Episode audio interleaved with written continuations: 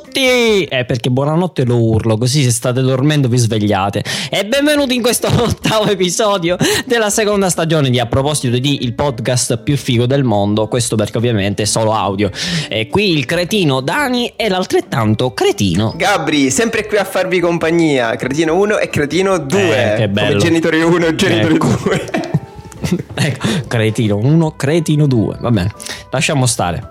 Gabri, in questa tua puntata vogliamo parlare di qualcosa che ci piace Quindi. tantissimo, piace ad entrambi e quindi di che parliamo? Perché tanto non lo so. E quindi oggi parliamo Credeteci. della RAI. Finalmente possiamo parlare del servizio pubblico televisivo italiano. Che bello! Allora, vi raccontiamo quindi la storia della RAI. Che stupido, è folle questo. Vi raccontiamo che È folgorato.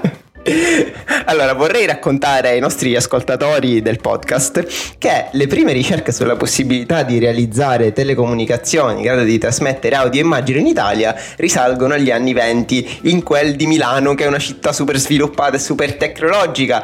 Sì, figurati se lo facevano tipo a, da Agrigento a, a Scicli. No, a Milano ovviamente. Salutiamo gli amici di Agrigento Sì, sì, e di sì, Scicli, se ci segue qualcuno da Agrigento e da Scicli. Lo sviluppo tecnologico favorisce più tardi una prima dimostrazione pubblica, usufruendo di un apparecchio tedesco perché noi eravamo poveri non potevamo usufruire certo. di altri apparecchi. Noi ancora giocavamo a Tris all'epoca. Esatto. esatto. Ecco. E Sì. il lancio delle prime trasmissioni sperimentali e la messa a punto di vari trasmettitori. Durante la guerra, complice la paura di agevolare il nemico, il processo si interrompe, salvo riprendere nel 1944, quando l'ente italiano per le audizioni radiofoniche, EAIR, viene trasformata in RAI, cioè... eh, e cioè... Radio a televisione italiana. Non l'hai detto davvero. non lo hai detto. Perché la doppia forma due sillabe. Sei un. Cretino. Vedi che lo so? Eh? Beh, benissimo. Ok, perfetto. Eh, Scherzavo. RAI vuol dire Radio Audizioni Italiane. Le prime trasmissioni regolari vedono la luce negli anni 50, durante i quali viene condotto il primo telegiornale da parte di Vittorio Veltroni, siamo nel 52, e debutta il 3 gennaio del 54 la programmazione regolare, in un connubio tra programmi pedagogici informativi e di intrattenimento. Il segnale però non è ancora così potente da poter essere trasmesso su scala nazionale e la copertura totale si avrà soltanto all'inizio degli anni 60. In Italia il sistema radiotelevisivo pubblico è legato a tasse basate su un abbonamento. Sempre a quello pensano i soldi, soldi. Papà, Sì, soldi, soldi, soldi, soldi. Torno serio. La quotidianità degli abbonati è, è scandita è scandita dalla programmazione televisiva che sostituisce le abitudini di lettura con trasmissioni volte all'informazione, alla formazione scolastica e all'intrattenimento. Il palinsesto è diviso nelle fasce orarie della mattina, del pomeriggio e della sera, ognuna adibita a programmi specifici per un segmento particolare di pubblico.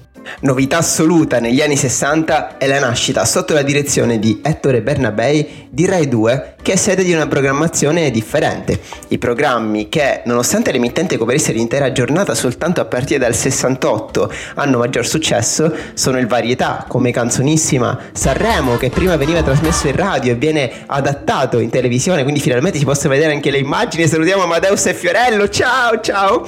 Ciao! è Studio 1. Il telequiz lascia un raddoppio, il primo successo di massa condotto dal mitico inimitabile Mike Bongiorno che addirittura per il successo che riscuote viene spostato dalla domenica al giovedì perché le persone invece di andare al cinema rimanevano a casa a guardare la show raddoppia, quindi capite questo successo interplanetario di questo programma. Grande Mike, grande Mike. Poi le grandi inchieste, cioè le testimonianze del passato, le trasmissioni pedagogiche e lo spazio pubblicitario famosissimo del carosello. Ma uno dei miei programmi preferiti dell'epoca, perché sì, ero nato, vivo e vegeto, cioè il maschile di Vegeta, E il programma educativo non è mai troppo tardi, condotto dal maestro Alberto Manzi, è destinato alla popolazione poco alfabetizzata, che riesce ad aiutare 35.000 italiani a conseguire il diploma e unifica dal punto di vista linguistico la nostra penisola. Insomma, facendo quello che Manzoni non era riuscito a fare perché il fiorentino parlato dai ben parlanti è rimasto chiuso segregato nel tomone promesso sposistico. Pronto? Sì. Prof Rossella? Sì. Sì. Sì. Gabri, ti hanno tolto il diploma, puoi andare a zappare la vigna. Lo facevo già tranquillo. Si sente. Eh, gioia, eh, sveglio, andiamo avanti. Comunque, tornando seri, non va trascurata l'importanza sociale e culturale di un programma che rivoluziona completamente per moltissime persone il modo di interpretare la realtà, regalando l'opportunità di un approccio critico e di un pensiero proprio da valorizzare nelle situazioni quotidiane. Carosello è invece l'unico spazio pubblicitario che la RAI concede ai marchi fino al 77, quando la nuova legge 103 ne impone la chiusura. Legge 103 seguita dalla più celebre legge... Lasciamo stare che è meglio, lasciamo stare. Allora, Mamma amici... Mia, che stupido. Sì, amici, che non è quello di Maria Di Filippi perché è concorrenza. Amici, torniamo serini. Ecco, la pubblicità è in questo caso regolamentata da una serie di norme che prediligono la cosiddetta buona televisione, la diffusione del concetto di marca come bontà del prodotto. Mm? Carosello però è accusato di consumismo e di incitamento a comportamenti moralmente dubbi, anche perché dovete sapere che il programma è seguitissimo anche dai bambini, perché molte pubblicità erano basate su cartoni. Questi bambini dopo Carosello andavano a ninna. Mm-mm. Proprio per questo, visto che anche io sonno, Gabri, chiudiamola qui.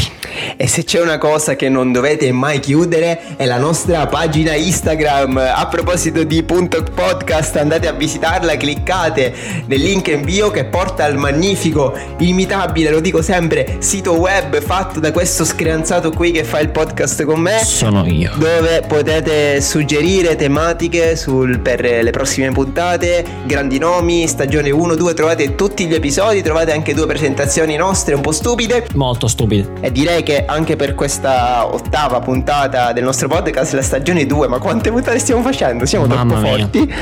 È tutto. Un saluto, ci vediamo presto. Era tantissimo che non registravamo.